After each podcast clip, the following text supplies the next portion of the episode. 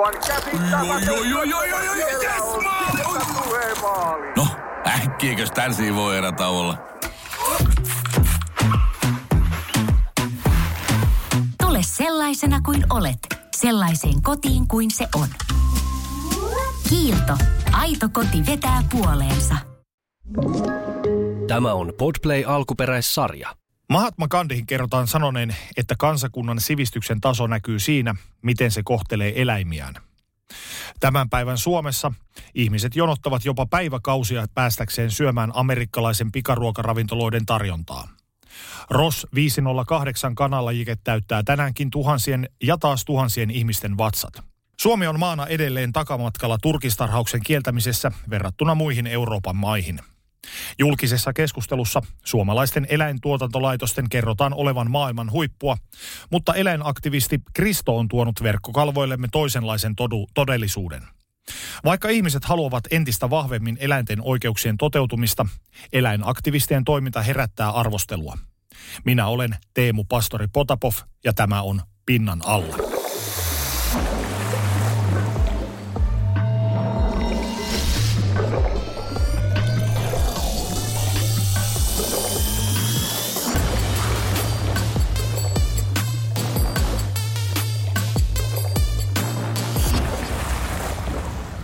Tervehdys Kristo, kiitos että saavuit vierakseni. Kiitos kutsusta. Heti kärkeen, mitä eläimet merkitsevät sinulle? Heti kärkeä hirmu vaikea kysymys. Ähm, Yleensä ihmisille, jotka päätyy toimimaan eläinten puolesta, voi olla no, kärjistetysti sanottuna kaksi eri, ää, kaksi eri tota, lähtökohtaa sille toiminnalle. Just, ää, ensimmäinen on ikään kuin eläinrakkaus. On kasvettu yhdessä eläinten kanssa, opittu olemaan niiden eläinten kanssa niin, että, ää, että siinä syntyy sellainen tiivis suhde ja ymmärrys siitä eläimestä. Sellainen ymmärrys, jonka kautta tajuaa, että se eläin on jotain muuta kuin tavallaan ruoaksi kasvatettava tuote tai vaatteeksi, vaatteeksi, vaatekappale, ikään kuin vaan elävä olento. Ja siitä sitten syntyy tarve toimia eläinten puolesta.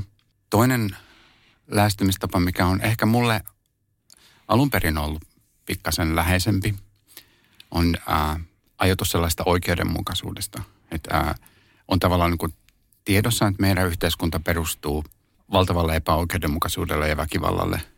Ää, ja tämä epäoikeudenmukaisuus ja väkivalta asuu hirmu keskeisessä osassa meidän yhteiskuntaa ruoantuotannossa. Sehän on tavallaan niin kuin eräänlainen perustiili sille, että mitä yhteiskunta rakennetaan, että miten se yhteiskunta tuottaa ruokaa jäsenillensä.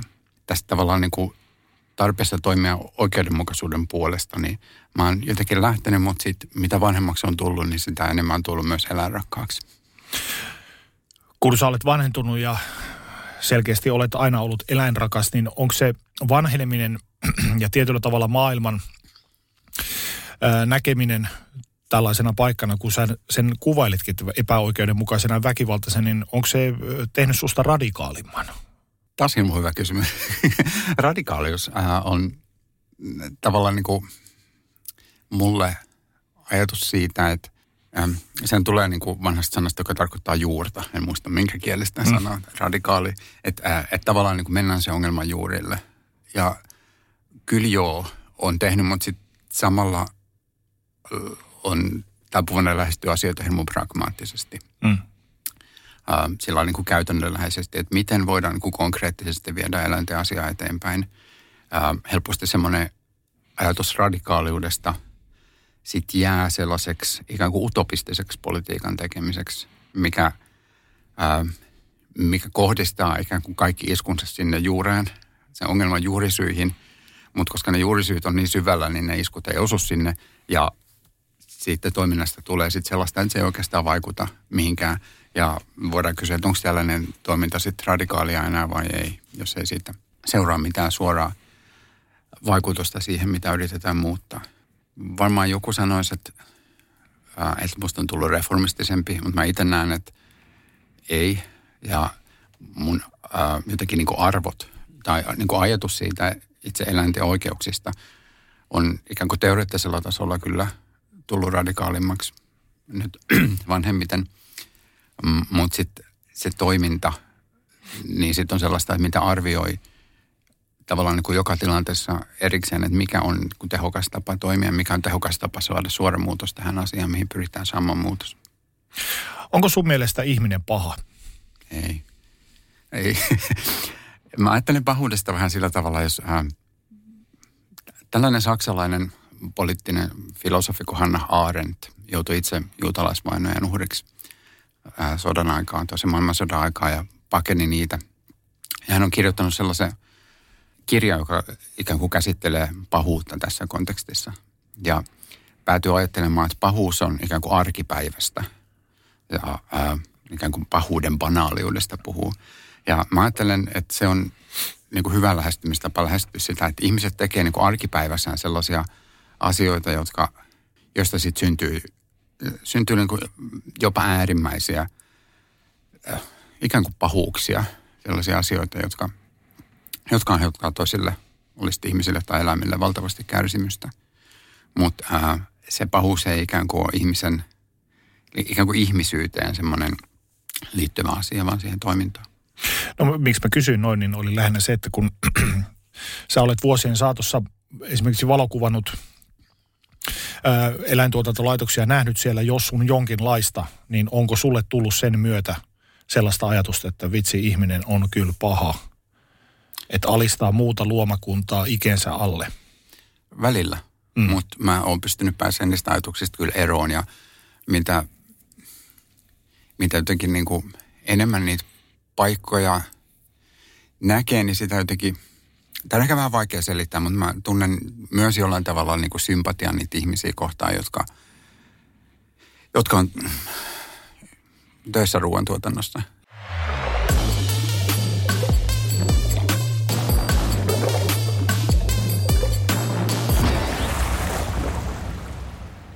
Maailman väestöräjähdys on kiistaton asia. Ihmisiä lisääntyy ja enemmän ja enemmän tellus täytetään ihmisillä. Tarviiko maapallo ihmisiä yhtään mihinkään? Kaksi pointtia. Ää, ei varmaan tarvi. En ajattele niin, että maapallo olisi, tai tämmöisen niin tarvimisen kautta pitäisi elämää lähestyä. että meillä nyt on tietysti oikeus olla olemassa. Sitten se on vähän niin kuin kans ää, viimeisten niin kuin ympäristötutkimusten tavallaan kuin yhteiskunnallisen ympäristöpolitiikan tutkimuksissa vähän kyseenalaistettu se, että onko se väestörehdus nyt todella niin iso ongelma kuin mitä on puhuttu. Tähän nousi nyt vähän aikaa sitten Framille jonkun lehden pääkirjoituksen ansiosta, jossa nostettiin että esille tämä väestöräjähdys ikään kuin kaikki ongelmien juurisyynä. Ja sehän on niin kuin meille hirveän helppo sellainen niin kuin tapa sysätä se ongelma pois meidän silmistä. Että ajatellaan, että väestöräjähdys tapahtuu tuolla jossain Afrikassa tai Kiinassa. Mutta tosiasia on, että aika pian iso osa näistä maista, niin niiden väestön kasvu on kääntymässä laskuun. Tällä se on jo kääntynyt.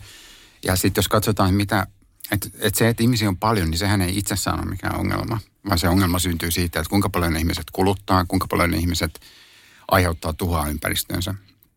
Ja sehän on ihan kiistaton fakta, että kaikki ihmiset maailmassa ei samalla tavalla aiheuta tuhoa ja aiheuta kulutusta, vaan ne, jotka aiheuttaa, aiheuttaa niin kuin ison osan näistä kaikista ympäristöongelmista, mitä mitä ihminen aiheuttaa, niin se on hyvin pieni osa ihmisistä. Se kaikkein rikkain prosentti, joka tuottaa, no en muista lukuja, mutta äh, hyvin pieni rikkain prosentti tuottaa saman verran kulutusta, äh, ympäristötuhoa kuin köyhin 50 prosenttia maailman ihmisistä. Oletko aina ollut eläinihminen?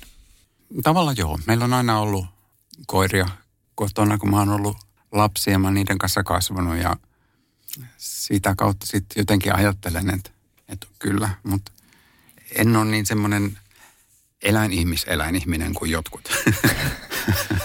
no okei, okay. oletko kissa vai koira-ihmisiä? Uh, pidän molemmista, mutta koirat on ollut läheisempiä. Oikein vastaus. sulla, itsellä ei ole, sulla itsellä ei ole lemmikkejä tällä hetkellä, vai onko? Valitettavasti ei. Meillä oli vanha koira, joka, jota ei enää nyt ole. Pahoittelen. Mitä lemmikit sinulle ovat merkinneet elämäsi aikana? Kyllä on merkinnyt paljon. Varsinkin nyt äh, tämä pappakoira, joka tässä kesällä, kesällä äh, kuoli, niin on, on kyllä ollut mulle läheisiä. Joo, toi on hyvin tärkeä pointti sikäli, että ihmiset kiintyvät omiin lemmikkeihinsä tosi syvästi. Ja tiedän kokemuksesta itselläni kanssa. Vuosi sitten menehtyi vanha koira ja toinen on kohti, sillä, kohti sateenkaarisiltaa matkalla.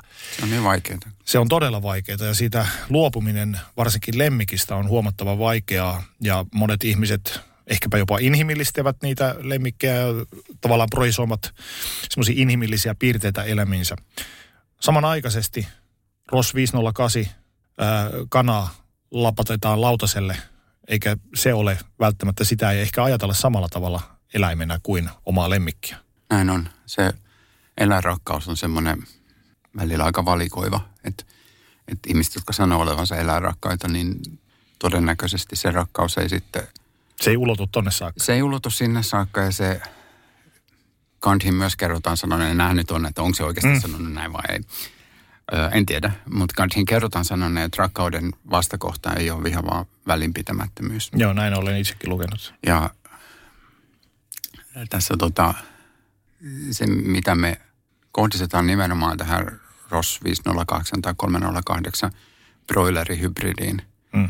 se on välinpitämättömyyttä ehkä kaikkein brutaaleimmassa muodossa. Et Suomessa silloin, kun me aloitettiin tekemään näitä ikään kuin tuotantotilojen dokumentointia, salakuvauksia vuonna 2006, niin Suomessa kuoli vuosittain 50 miljoonaa broileria. Me pidettiin sitä valtavana määränä. Nyt se määrä on 80 miljoonaa. Se muutamassa, no vähän yli kymmenessä vuodessa se luku ei nyt ihan kaksinkertaistunut, mutta aika lailla. Ja samaan aikaan siis ää, kaikkien muiden eläinten lihan kulutus on joko tasaantunut tai kääntynyt laskuun, naudanlihan, sianlihan. Se kulutus on siirtynyt sinne broileriin. Ja tämä johtaa siihen, että, että yksilömäärissä mitattuna, yksilömäärä on se, mikä tässä merkitsee ehkä kilomääränä. Ja jokainen niistä yksilöistä on se, joka kokee kärsimystä ja joka kokee kuoleman. Niin sehän on se, mikä merkitsee. Ja nyt on menty hirveitä harppauksia taaksepäin siinä, että miten meidän yhteiskunta kohtelee ihmisiä nimenomaan sen takia, että, että broilerin tuotanto, joka on siis eläintuotannon muodoista ehkä kaikkien äärimmäisin, sellainen kuin äärimmilleen vietyä tehotuotantoa, missä se eläimen arvo ei kirjaimellisesti ole yhtään mitään muuta kuin sen kyky tuottaa taloudellista voittoa. Verrataan vaikkapa naudan tuotantoon, niin siellä on monilla, no maidon tuotanto, monilla maidon tuottajilla aito halu pitää se eläin hengissä ja siihen eläimeen saatetaan jopa kiintyä. Sillä eläimellä saattaa olla nimi ja sen, se on ikään kuin yksilö, mutta broilerin tuotannossa mistään tällaisesta ei niin kuin olla niin kuin hyvin kaukana mistään tällaisesta. Tää, se eläin ikään kuin, eläimet nähdään massana, niitä arvioidaan laumana ja niitä ei semmoista yksilöllistä. Vaikka Suomessa eläinsuojelulaki vaatii, että eläinten terveydentila pitää tarkastaa päivittäin ja tällaista ikään kuin yksilöllistä hoitoa vaaditaan, niin silti broilerin tuotannossa vaikka niin kuin tipuvaiheessa ehkä noin prosentti jopa vähän alle ehkä kuolee nälkään. Siis niin, että niitä eläimiä mitenkään hoideta, vaan ne yksinkertaisesti kituu hengiltä nälkään ja janoon. Nälkä on yleisin kuolin syy broilerien untuvikkavaiheessa ja tällaisia, niin kuin, tällaisia asioita tapahtuu. Onko sun mielestä suomalainen eläinsuojelulaki liian lepsu? Kyllä, joo. Siis Suomen Tai siitä eläinsuojelu- johtuvat ra- rangaistukset jne jne. Joo, tässäkin on ehkä kaksi tapaa nähdä tämä asia. Ensinnäkin se, mitä eläinsuojelulain nojalla tapahtuu, niin se on aivan, aivan tavallaan niin kuin lepsua ja se politiikka, mitä tehdään eläinsuojelussa Suomessa, niin tähtää pikemminkin näiden agribisnesyritysten ruoantuottajien voiton maksimointiin kuin, kuin sitten ää, eläinten hyvinvointiin. Meillä on eläinsuojelulaista nyt ää, meneillään kokonaisuudistus, eli sieltä on tulossa uusi eläinsuojelulaki ja uusi eläinlaki, jota maa- ja metsätalousministeriö nimittää ikään kuin orwellilaisella uuskielellä laiksi eläinten hyvinvoinnista, vaikka siinä ei käytännössä tuoda juuri mitään. Siinä on tiettyjä positiivisia juttuja, mutta koska ne on niin minimaalisia verrattuna siihen, että se laki ei puutu vaikkapa broilerien ja turkiseläinten asemaan, nyt en edes puhu kaloista, joka on se kaikkein suurin suurin ryhmä, mutta äh, broilerin ja äh, turkiseläinten asemaan vaan antaa näiden ikään kuin kaikkein äärimmäisten juttujen, eikä lihasikojen. Nämä, nämä kaikkein äärimmäisimmät jutut saa jatkua ja sitten ikään kuin kehdataan saan puhua eläintä, la, lakieläinten hyvinvoinnista. Se on jotenkin niin, kuin niin absurdia. et, en tiedä, voiko, pitäisikö tässä niin itkeä ja vaan nauraa. Toinen pointti eläinsuojelulaista on se, että siellä on periaatteita. Jos lukee eläinsuojelulakia, niin se alkaa, alkaa määrittelyillä. Se laki koskee kaikkia eläimiä. Ja sitten siinä on periaatteet, jotka koskee eläintenpitoa. Tämä kaikki eläimiä se tarkoittaa myös siis kaloja, tarkoittaa tuotantoeläimiä, ei pelkästään kissoja ja koiria. Ja äh, näissä periaatteissa sanotaan, että, äh, että eläinten pidossa täytyy ottaa huomioon niiden äh, käyttäytymistarpeet. Äh, niillä täytyy olla riittävästi tilaa liikkua. No, nehän ei toteudu missään tuotantoeläinten pidossa. Et, äh, jos ajatellaan vaikkapa äh, naalia, joka on arktisten äh, lumiaavikoiden eläin, joka saattaa liikkua tuhansia kilometriä talven aikana. Ja sitten turkistarhalla se on 0,84 metriä häkissä – ja sitten ajatellaan, että tällainen petoeläin, joka siis metsästää, jolla on kaikki villieläimen tarpeet, jos verrataan naalia turkistarholla, niitä on ollut noin sata vuotta siellä maksimissaan, huomattavasti vähemmän, jos niin kuin katsellaan tarkemmin. Ja sitten vaikkapa koiran domestikaatiohistoria. Koira on elänyt meidän kanssa mitä 10 000 vuotta. Naalilla on kaikki villieläimen tarpeet tallessa. Ja niistä on jalostettu tällaisia valtavia möhkäleitä, jotka on siellä häkissä sen puoli vuotta, minkä ne elää. Sitten ne tapetaan sähköiskulla peräukkoon ja sitten ajatellaan, että tämä oli sellainen elämä, jossa mukaan otettiin huomioon sen käyttäytymistarpeen, niin eihän, eihän nämä, nämä tavallaan niin kuin nämä lain periaatteet, jotka on siis olemassa siinä laissa, niin ne vesitetään aivan täysin, kun mennään, katsotaan niin kuin niitä käytäntöjä, miten eläimiä pidetään. Miten sinä suhtaudut keskusteluun kun nyt mainitsit tästä esimerkiksi koirasta ja koiran jalostukseen, se tuli mieleen, miten sä suhtaudut itse koiran jalostukseen käytävästä, tai käytä, jalostuksesta käytävään keskusteluun?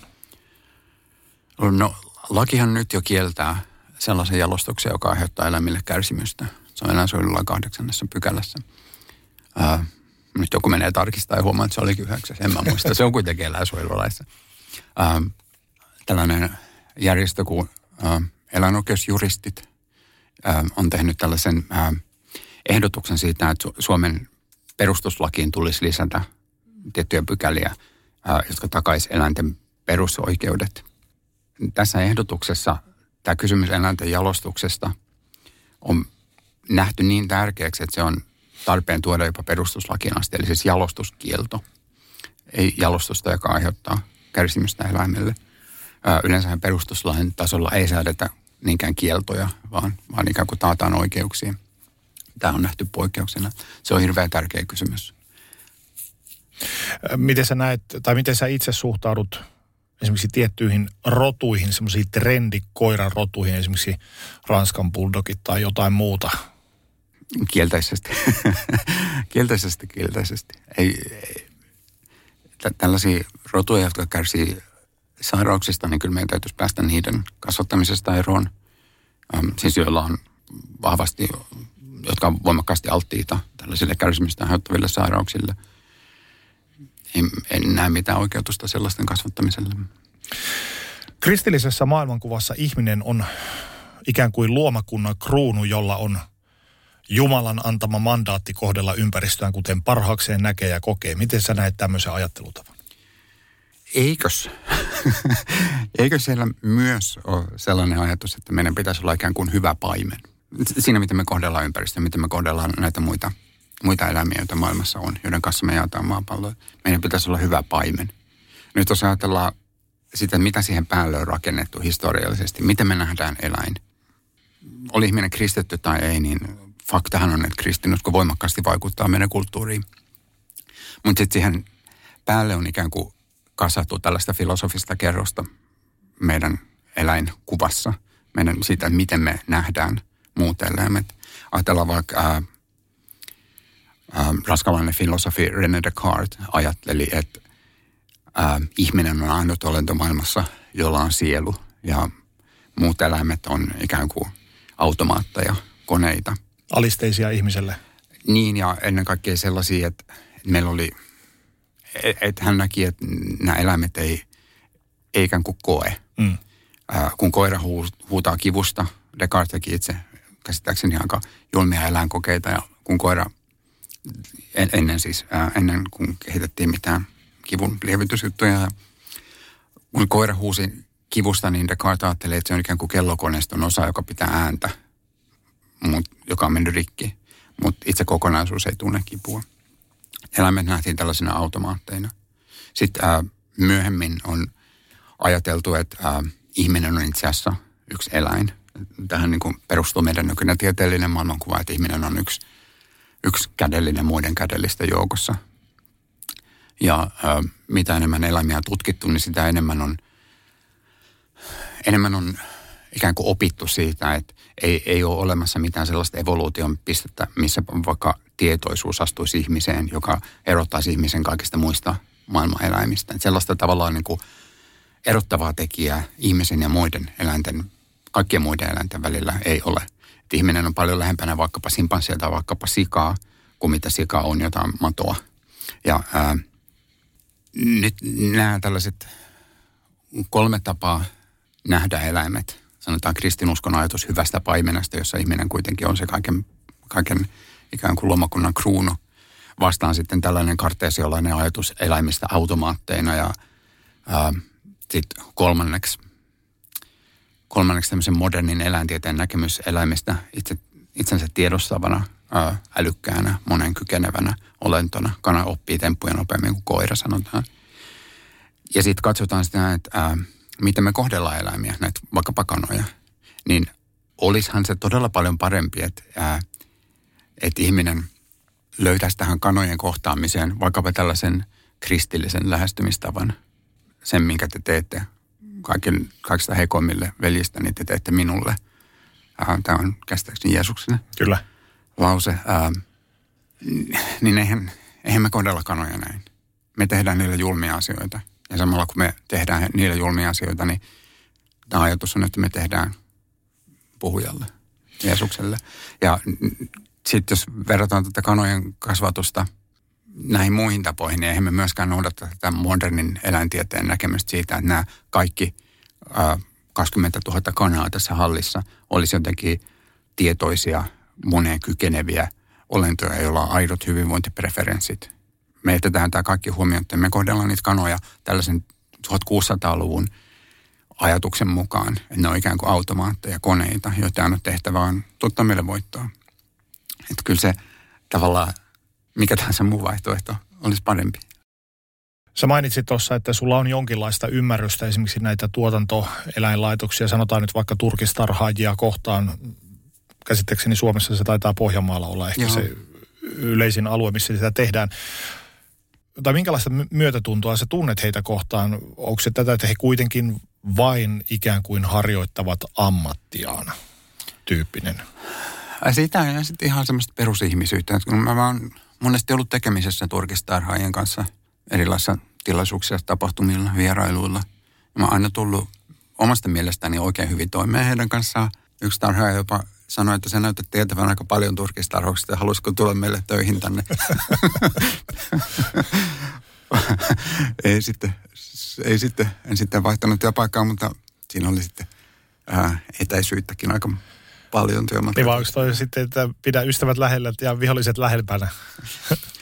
Niin, en mä näe niitä vihollisina. Ne on, No miten sitten isot multikansalliset yritykset? Miten sä näet ne? Tässä puhutaan yksittäisistä vaikka perheyrityksistä, mm. tämmöisiä, jotka on pitkään jatkanut sukupolvelta toiselle. Miten tämmöiset isot multikansalliset yrit, tu, tuotantoyritykset? niin, ja ajatellaan vaikka sellaista kuin Aviagen, Mm. joka tuottaa näitä ROS-hybrideitä broileritiloille, tai sitten HK Scand, ylikansallinen teurastamoyritys. Ja mun mielelläni näkisin nämä konkurssissa. Heille ei riitä myötätuntoa. Kyllä, ei.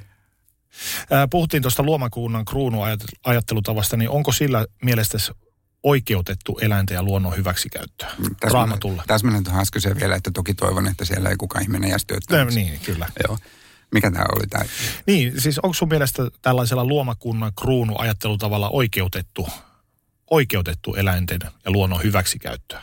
Mä näkisin, että aikoinaan ehkä joo, mutta nykyään mä luulen, että siihen on tullut päälle sellaisia kulttuurin kerrostumia, semmoisia niin kuin modernin kapitalismin, modernin ää, tavallaan niin kuin se eläintuotanto on niin voimakkaasti viimeisten muutaman kymmenen vuoden aikana voimaperäistynyt ja siitä sellainen niin kuin perinteinen maatalous, jossa ihmisellä on vaikkapa yksi tai kaksi lehmää ja joku kanhalauma käyskentelemässä pihamaalla ja kukko tunkiolla ja ää, pari sikaa siinä sitten.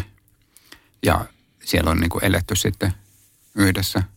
Niin Mielikuva syntyy jostain niin kuin seitsemän veljestä tyylisestä. Niin kuin. Semmoinen puhdas agraari Niin. yhteiskunta. Siellä se ehkä onkin sitten oikeuttanut sen. On eletty niin kuin herran ja sieltä kautta sitten opittu se suhde eläimiin. Mutta eihän se niin kuin määritä sitä, miten me nykyään eletään meidän eläinten kanssa. Että tällainen perinteinen maatalous on oikeastaan, no on sitä ehkä niin kuin harrastusmuotoisena vielä jossain olemassa, mutta kun puhutaan niin kuin tuotannosta taloudellisessa merkityksessä, niin se on täysin kadonnut. Ja ää, ei, se, ei sen oikeutus synny, synny siitä ikään kuin kristillistä hyvän paimenen ajatuksesta tai luomakunnan kruunuajatuksesta, vaan se syntyy ikään kuin tähän tavallaan niin kuin ikään kuin uskonnon asemaan on tilalle tullut semmoinen talousajattelu, ää, jossa niin kuin tarve tuottaa voittoa on se korkein Jumala. Euro, dollari. Kyllä. Tuosta on eittämättä kummunut huomattavan paljon pahaa, mutta varmasti jotain hyvääkin. Mitä hyvää sä uskot, että tästä luomakunnan kruunuajattelusta olisi löytynyt ja syntynyt ihmisen suhteessa eläimiin? Hyvä kysymys. Ja ehkä liian vaikea, koska uh, en ole asiaa ajatellut. Kyllä mä näkisin, että, että se hyvä syntyy siitä, että me nähdään itsemme tasavertaisena mun luonnon kanssa, ei ylempänä eikä alempana, uh, eikä tietenkään samankaltaisena, samanlaisena täsmälleen, vaan ikään kuin samanarvoisena. Pikemminkin kuin siitä, että, siitä, että me oltaisiin jotenkin niin kuin tämmöinen alfa ja omega täällä maapallolla. Puhuttiin just siitä, että tarvitseeko maapalloa ihmisiä mihinkään, niin luuleeko että ihmiset ovat sokaistuneet omasta vallasta? Kyllä. Filosofia Elisa Aaltola, joka on tunnettu eläineetikko, on verrannut ihmiskunnan käytöstä kohti muuta luontoa ja eläimiä ikään kuin tällaisen niin kuin megalomanian kautta. Että me, me ollaan ikään kuin, ikään kuin narsisti suhteessa muihin eläimiin. Meillä on psykopaatti suhteessa muihin eläimiin, ihmisiin. Luontoon tarkoitan. Nämä jutut on mennyt niin pitkälle. Ja ää, me, jos ajatellaan, että mitkä tekijät määrittää vaikkapa narsistista persoonallisuushäiriötä, en ulkoa muista, että mitä kaikkea, mitä kaikkea niin kuin konkreettisesti on, mutta tällainen niin kuin ajatus itsestä ainoana, joka merkitsee. Ja ajatus siitä, että itsellä on ikään kuin oikeu, oikeutus tehdä mitä tahansa sille toiselle. Niin nämä on nimenomaan sellaisia tekijöitä, jotka, joiden valossa meidän eläinsuhde näyttäytyy. No mitä mielestäsi pitäisi tapahtua, jotta tilanne muuttuisi? Vai onko se edes millään tavalla enää mahdollista? Ollaanko me menty liian pitkälle? Esimerkiksi tehotuotannon alasajaminen tai muu vastaava, niin kun kuitenkin just maapallon asukasluku kasvaa hurjaa vahtia, enemmän ja enemmän tulee suita ruokittavaksi. Eihän se nyt niin kuin hirveästi, itse en niin kuin ajattele tuon väestön kasvun kautta sitä, vaan ikään kuin nimenomaan sen kulutuksen kautta. Että Su- Suomessa esimerkiksi väestö vähenee, kaikissa eniten kuluttavissa maissa väestö vähenee. Ja meidän tota, tapa kohdella eläimiä tällä hetkellä on sellainen, että se on ikään kuin auto, joka syöksyy päin kalleyrinnettä ja kukaan ei ole ohjaimissa. Ja se syy on se, että se, se mikä on se kallioseinä on ilmastonmuutos. Se, se, tulee niin kuin kaatumaan oman mahdottomuutensa. Se, se, se ei voi niin kuin jatkua tällä tavalla. Eläintuotanto on kuitenkin äh, yksi kaikkein keskeisimmistä ilmastonmuutoksen edistäjistä. Se on niin kuin nyt jo kriisiytynyt aika voimakkaasti. Se, se, että Suomessa poliitikot, nyt jos nimillä puhutaan, niin maa- ja metsätalousministeri Jari Leppä ja hänen tavallaan niin kuin ajamansa tehotuotannon ideologia, jo- joka siis näkyy tässä esimerkiksi tässä Mendellä olevassa eläinsuojelulain kokonaisuudistuksessa. Se, että Suomessa satsataan nyt tällaiseen äärimmäiseen tehotuotantoon, niin se on yksinkertaisesti täysin väärä tie Suomen kaltaiselle hyvinvointivaltiolle. Ja siihen nyt satsataan ja äh, ihmisiä, jotka toimii näillä aloilla, niin kehotetaan investoimaan voimaperäisempää ja voimaperäisempää maatalouteen. Toki on olemassa myös eläinten, erilaisia eläinten hyvinvointiin kannustavia niin, kannusteita, mutta mut se tavallaan niin kuin tarve laajentaa jatkuvasti ja tarve tehdä sitten tehotuotannosta yhä niin kuin tehokkaampaa ja tehokkaampaa. Ja se suuntaus, että, ää, että eläinten hyvinvointi jää jalkoihin sen, sen tavallaan niin kuin taloudellisen voiton. Se, se ei voi jatkua. Siihen on niin kuin aivan pakosti tulossa stoppia. Se, mitä kautta se sitten tapahtuu, on ää, mahdollisesti se, että ää, kehitetään tällaisia korvaavia tuotteita, jotka ei ole erotettavissa no, maun puolesta niistä lihatuotteista ja maitotuotteista. Tällaista kehitystä on jo, on jo valtavasti, on hirveästi sellaisia startup-yrityksiä, jotka on uh, kyennyt kehittämään tällaista niin sanottua laboratoriolihaa. Lihan kaltaisia. Lihan kaltaisia tuotteita. Ja no, no tämä on yksi, yksi vaihtoehto, miten, miten se voi. Toinen niin kuin, on se, että me opitaan eläimistä yhä enemmän ja enemmän jatkuvasti ja ymmärretään eläinten arvo paremmin ja paremmin. Ehkä optimistinen ajatus, mutta kyllä sitä mun mielestä on näkyvissä.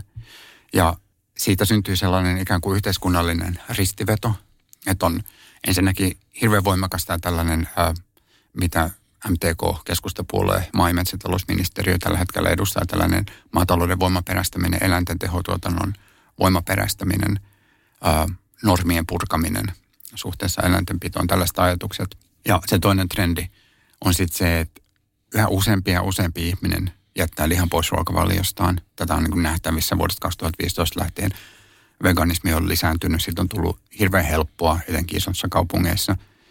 Ja sitä kautta sitten äh, ihmisten mahdollisuus ajatella eläimiä eri tavalla, kun se ei enää ole joka päivä siinä lautasella. Me ei tarvi, sitähän syntyy hirveä vastareaktio, jos sulla on lautasella lihaa ja joku tulee sanomaan siihen, että toi on muuten tiedostava eläin ollut – niin sä et pysty vastaanottamaan sitä ymmärrystä, koska sulle syntyy se vastareaktio, että, että sulle on tarve puolustaa sitä, että minähän syön tämän pihvin.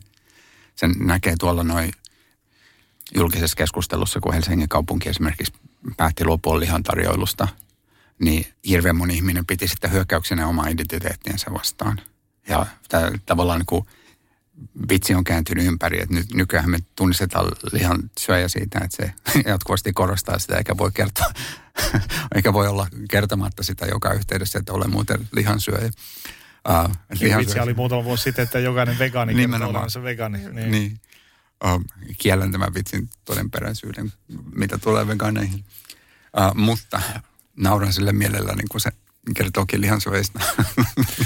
Se on kyllä mielenkiintoista ajatella sitä, että oli tämmöinen video, mikä, kuvat, mikä kertoi lihantuotannosta. Sitä ei mm. saanut näyttää, koska se on niin raakaa. Mutta samanaikaisesti ihmiset katsovat The Cave-nimistä dokkaria, missä puhutaan, kerrotaan delfiinien metsästyksestä Japanissa ja sitä katsotaan sitten tosi pöyristyneen, että miten nyt voidaan tällaista tollaisessa kulttuurikontekstissa tehdä ja toi on hirveetä.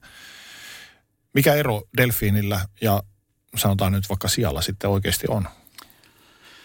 Mitä tulee siihen tappamisen oikeutukseen, niin ei ole mitään eroa. Toki mm. ne on valtavan erilaisia eläimiä, mutta mä näen niin, että eläimellä on oikeus elämään. Ja sen oikeuden elämään saa, saa tavallaan niin kuin rikkoa ainoastaan silloin, kun se on välttämätöntä. Ja meillä ei ole mitään välttämätöntä syytä tällä hetkellä ää, järjestelmällisesti, ikään kuin teollisesti tappaa sikoja eikä delfiinejä. Joten niin kuin, jos ajatellaan tällaista välttämättömyysperiaatetta, missä näiden eläinten elämällä nähdään joku, joku arvo. Tällä hetkellä niin kuin yhteiskunnallisesti yleensä sian elämällä ei nähdä mitään arvoa, vaan me saadaan naps vaan tappaa se eläin, jos meidän makumieltymykset kaipaa sen eläimen lihalautaselle. Mutta jos niin kuin edetään kohti sellaista ajattelua, että me nähdään, että tämä eläimen elämällä on jonkinlainen itseisarvo, niin silloin täytyy aina perustella se, että mikä oikeuttaa riistämään sen elämän. Ja punnitaan oikeut, sen sijaan oikeutta elämään, joka on aivan ensisijainen arvo tietysti sille sijalle itselleen.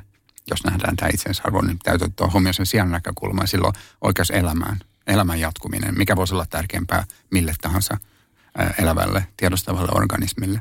Ja sitten toisaalta punnitaan sitä suhteessa meidän mielihaluun – syödä sen sijaan takamus joulupöydässä. Niin onhan nyt päivän selvää, että kun näitä kahta intressiä punnitaan, niin sen sijaan oikeus jatkaa sitä elämää on painavampi intressi. Sitten edelleen, kun punnitaan sitä meidän makumieltymystä, niin huomataan, että ei se ole mikään välttämättömyys, vaan se on ainoastaan mieltymys. Me voitaisiin syödä jotain muutakin, jotain sellaista, mikä ei ole aiheuttanut kärsimystä.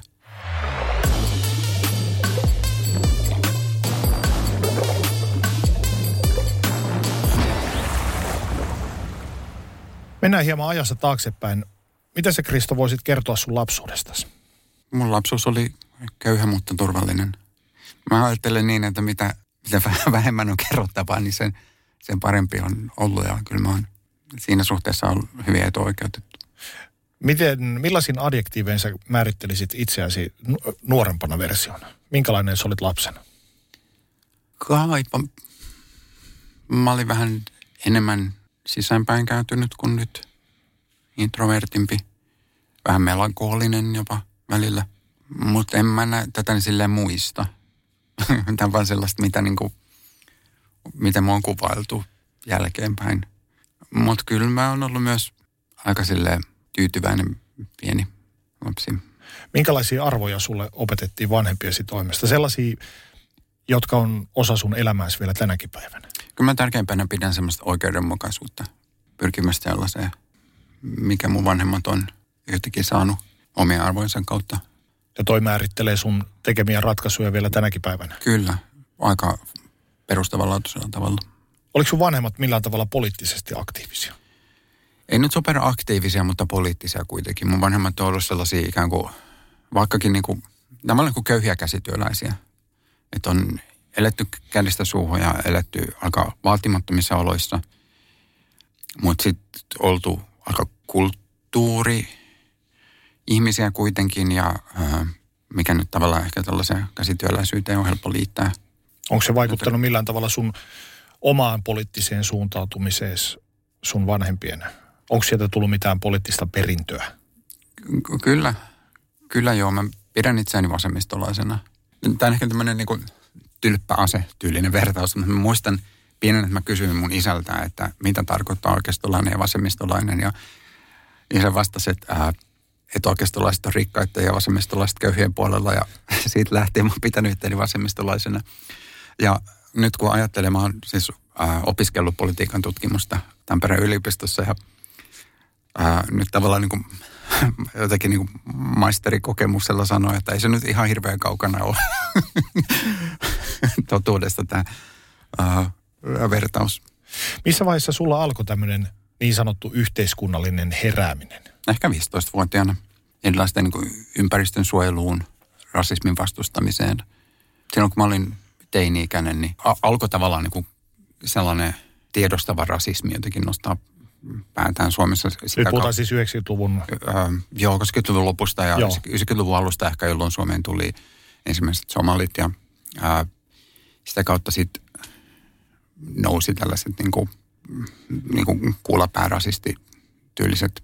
Et silloinhan niin kuin, se oli, oli ikään kuin toisella tavalla se rasismi yhteiskunnan rakenteessa, kun nykyään meillä ei niin kuin yksinkertaisesti Suomi oli hirveän valkoinen yhteiskunta silloin ja nythän me tavallaan niin kuin ymmärretään muita kulttuureita paljon paremmin ja sellainen äh, monikulttuurisuuden tuoma rikkaus on, niin kuin vaikuttaa meidän yhteiskuntaan paljon enemmän kuin nykyään positiivisella tavalla. Silloin ei.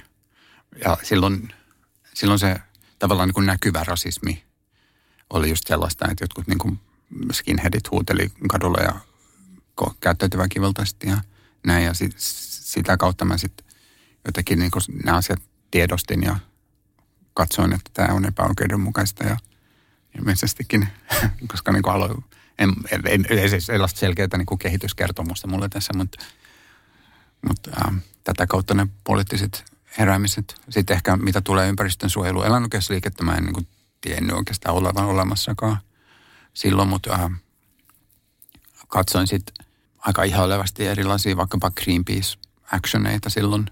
Äh, ajattelin, että tämä on sellaista, mitä mä haluan tehdä.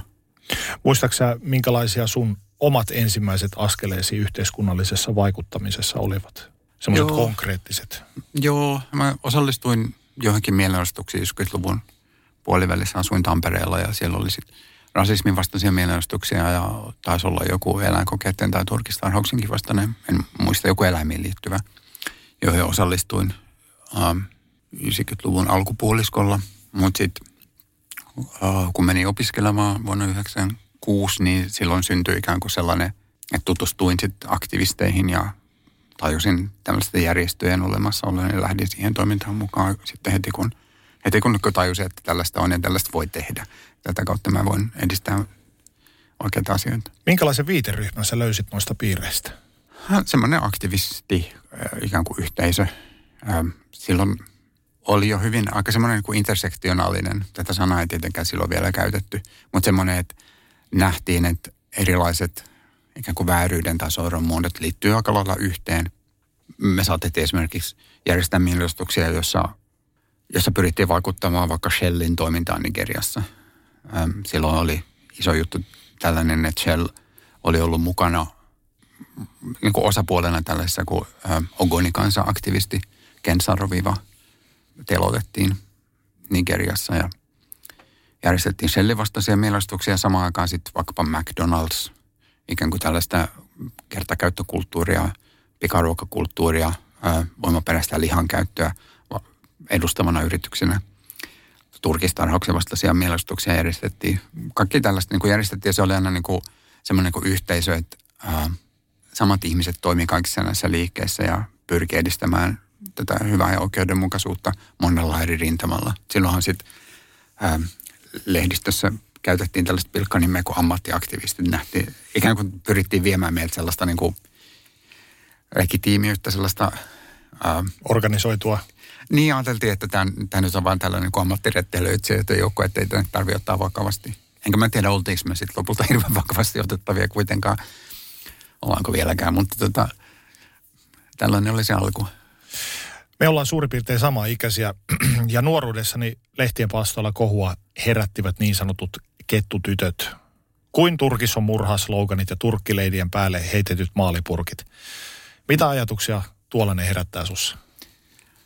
Mä kyseenalaistan sen, että onko tällaisia maalipurkkeja oikeasti heitetty vai, mutta äh, lähdetään siitä, että on. Niin tota, se oli sitä aikaa ja se nosti eläinoikeusliikkeen keskusteluun.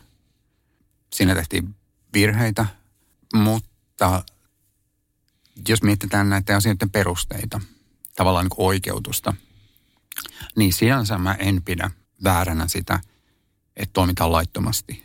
Silloin kun eletään sellaisen ikään kuin perustuslain ja sellaisen lain uh, ja oikeusjärjestelmän ja poliittisen järjestelmän alla, joka ei takaa elämään elämälle mitään suojaa.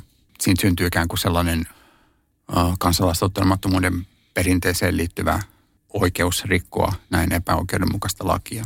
Jos mietitään vaikka sellaista tilannetta, että, ää, että eläimen henki on uhattuna ja sä pidät sen, sen eläimen henkeä arvokkaana itsessään ja, ja sitten tavallaan se uhka, joka siihen kohdistuu, on lain suojaama. Niin silloin sun tarvii punnita, että onko sen eläimen henki vai tämän lain kirjaimellinen noudattaminen arvokkaampaa. Ja tässä tilanteessa mä pidän ilman muuta sen eläimen henkeä arvokkaampana kuin sitä lain kirjainta. Tänä päivänä sinut tunnetaan, voisiko sanoa tällaisena hands-on tyylisenä eläinaktivistina. Missä vaiheessa eläinoikeusaktivismi oli, tulisi mukaan sun elämään oikein niin kuin vahvasti?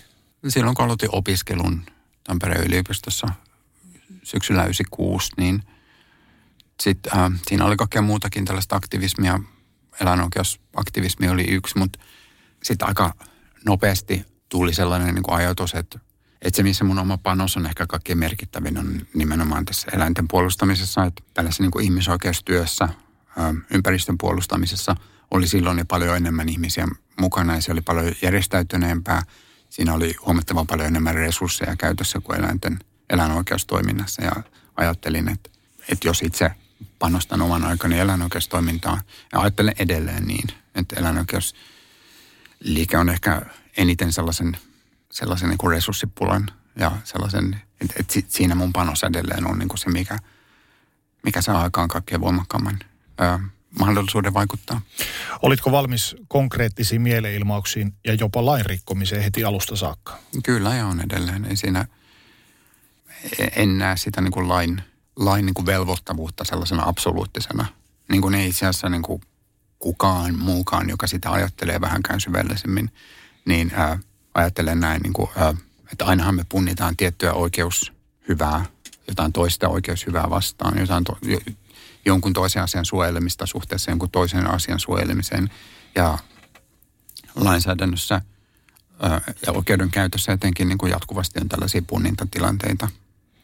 Enkä mä ajattele niin, että, että sitä lakia täytyisi aina ja kaikkialla noudattaa sen kirjaimen mukaan. Kuinka paljon tuollaisessa esimerkiksi eläinaktivismissa ja mahdollisuudessa, mahdollisuudessa rikkoa lakia suuremman asian edestä, niin kuinka paljon siinä on mukana tämmöistä tietynlaista ryhmädynamiikkaa ja sen ryhmän mukana tuomaa uhmakkuutta ja tämän tyyppistä?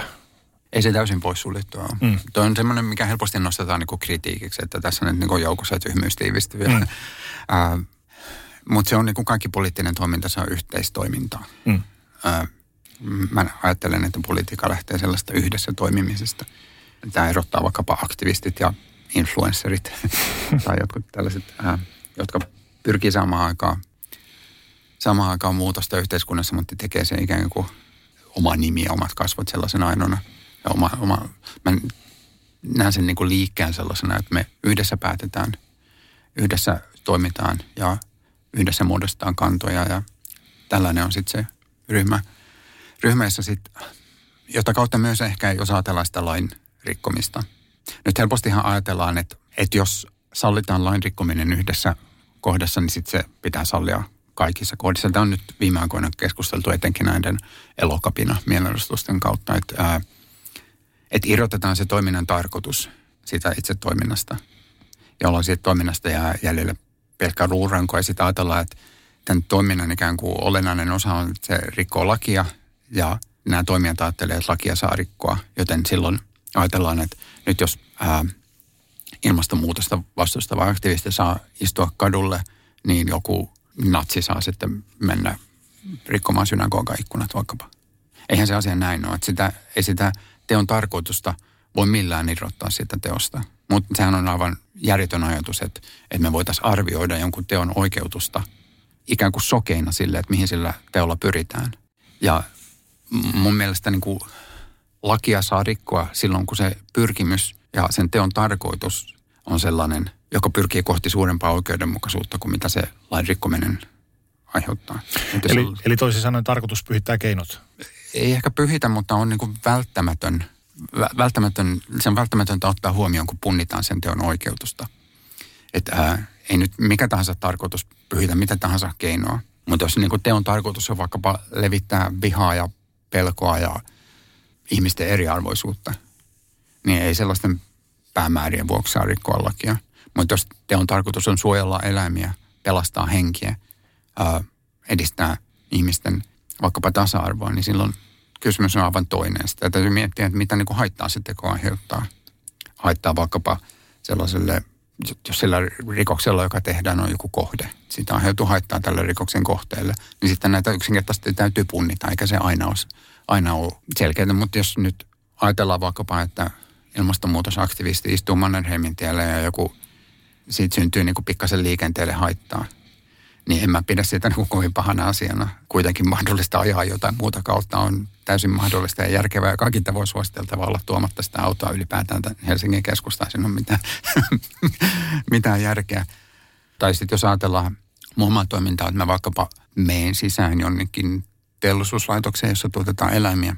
Ja ää, teen sen niin, että siinä sitä ei aiheudu parissa tapauksessa sen teollisuuslaitoksen omistaja tai työntekijä ei edes huomaa, että siellä on käyty. Tähän mä aina pyrin, että sitä ei huomata. Joskus jallumeen jalanjälkeä sille ei voi mitään, mutta noin muuta mitään ei rikota. Ää, huolehditaan tiukasta tautisuojauksesta eläintauti ehkäisemiseksi ja kaikin tavoin niin kuin, ei, vältetään niin kuin sitä, että aiheutuisi mitään haittaa. Ja tällä toiminnalla pystytään tuomaan esille sellaisia asioita, mitä ei mitenkään muuten pystyttäisi tuomaan esille. Minkälaisissa oloissa eläimet elää niiden arkipäivää. Että mitä, mitä niin kuin kauheuksia näiden suljettujen ovien takana tapahtuu näille eläimille. ja etenkin kun kysymys on vaikkapa ruoantuotannosta. Tai sanotaan vaikkapa viime aikoina puhuttu aikaisemmin tänä vuonna kuvattiin koiraharrastajien toimintaa – äh, ikään kuin puhtaasti harrastusmielessä kohdeltiin koiria erittäin väkivaltaisesti. nyt voidaan ajatella, että no eipä sinne nyt mihinkään rikokseen ole syyllistetty, kun näitä koiria on kuvattu, mutta jos olisi, niin tähän olisi myös sellainen niin kuin, ö, toimintatapa, joka, jossa niin kuin punnittaisi se, että mitä on pystytty tuomaan esille, minkälainen julkinen keskustelu, mitä, mitä on pyritty edistämään eläinten hyvinvointia, pyritty pysäyttämään väkivaltaa eläimien kohtaan. Niin silloin se syntyy se tilanne, missä me arvioidaan sitä, että kumpi on tärkeämpää, sellainen odottaminen vai näiden asioiden esille tuominen. Muistatko vielä ensimmäisen kertasi, kun otit niin sanotusti oikeuden omiin käsisi? Muistan se silloin, kun mun tytär oli pieni ja kompastui tiellä ja jouduttiin kävelemään punaisia päin. uh, mutta tämä ei ollut ensimmäinen kerta, mutta tämä on esimerkki siitä, että mitä kaikkea voi joutua tekemään niin kuin lainvastaisesti. Ja joka on niin päivän selvä esimerkki, että eihän lasta voi jättää tielle makaamaan, koska valo vaihtuu punaiseksi. että siitä vaan kannattamaan lain absoluuttista noudattamista joka paikassa. Mutta en mä muista ihan ensimmäisiin kertoi. Kyllä se jotain tällaista nuoruuden, nuoruuden toimintaa on ollut. Mutta. Mikä silloin oli sinun tavoitteesi? Kyllä. Jos ajatellaan noita ensimmäisiä kertoa se sun oma henkinen ja sisäinen ponne, mistä se kaikki kumpusi ja mikä oli sun tavoite silloin? Tavoite on ollut aina se eläinoikeusliikkeen päämäärien edistäminen. Ja nimenomaan sillä tavalla, että se on toiminut osana liikettä. Mä ajattelen, että mä niin kuin omana itsenäni menisin ö, tavallaan niin kuin oma harkintani perusteella rikkomaan lakia. Saatan joskus tehdä sitäkin, mutta, mutta se on sitä tällaista epäpoliittista nuoruuden örveltämistä. Taakse jäänyt aikaa. Mutta ö, kyllä se tällaisessa niin kuin liikkeen päämääristä lähtee aina yhdessä, yhdessä toimimisesta ja sellaisesta, että se toiminnan jotenkin legitiimiys ehkä syntyy sitä kautta, että se on vaan minä. Olet sä noina kertoina, kun on esimerkiksi rikottu lakia ja on murtauduttu tuotantolaitoksiin, kuvattu, sitten myöhemmin julkaistu materiaali, niin olet sä aina kokenut, että sä oot saavuttanut jotain, ollut osa muutosta? Osa näistä teosta on ollut epäonnistuneita. Silloin en. Millä tavalla epäonnistuneita? No, no vaikkapa niin, että on menty jonnekin kuvaamaan ja sitten ei ole vaikkapa niin kuin kuvauslaitteet toiminut. Muistan silloin, kun 2006 vuonna aloitettiin, niin meidän laitteistot oli sellaisia, että niihin aikoihin just oli tullut tällaiset videokamerat niin kevyiksi ja halvoiksi, että meillä oli varaa ostaa niitä. Ne on siis niin kuin ihmiset omasta, omasta tavallaan niin kuin vaikkapa mun tapauksessa opintotuosta säästämillä rahoilla ostettuja, ostettuja laitteita, niin niillä, niillä ei aina saatu sit sellaista niin kuin kuvamateriaalia, että sillä olisi ollut mitään arvoa. Tämä on yksi yleinen epäonnistumisen tapa. Toinen on se, että, että mennään vaikka johonkin laitokseen ja huomataan, että siellä ei olekaan eläimiä. Että se on joko lopettanut toimintansa tai ei päästä sisälle. Ei, ää, tilat on tyhjiä muusta syystä. Tällaisia, niin kuin se on aika yleistä, että ää, hommat menee pieleen näissä hommissa. Onko se epäonnistuminen, jos tuotantolaitos on lopettanut toimintaansa? Niin, ei se, on siinä se hyvä puolikin sitten, että siellä ei ainakaan tuoteta niitä eläimiä, mutta, mutta niin se oman päämäärä, että pyrkii dokumentoimaan, että mitä, miten me kohdellaan eläimiä yhteiskuntana, niin sitä se ei sitten edistä ihan samalla tavalla kuin että löytyisi toimiva tuotantolaitos. Mutta mitä tuollaisen jälkeen, kun esimerkiksi on niin sanottu epäonnistuminen takana, miten sä skaalaat omaa tekemistä sen jälkeen? Sitten pitää vaan yrittää uudistaa. Entä sitten, kun olet onnistunut ja olet saanut taltioitua jotain semmoista materiaalia, joka kouraisee?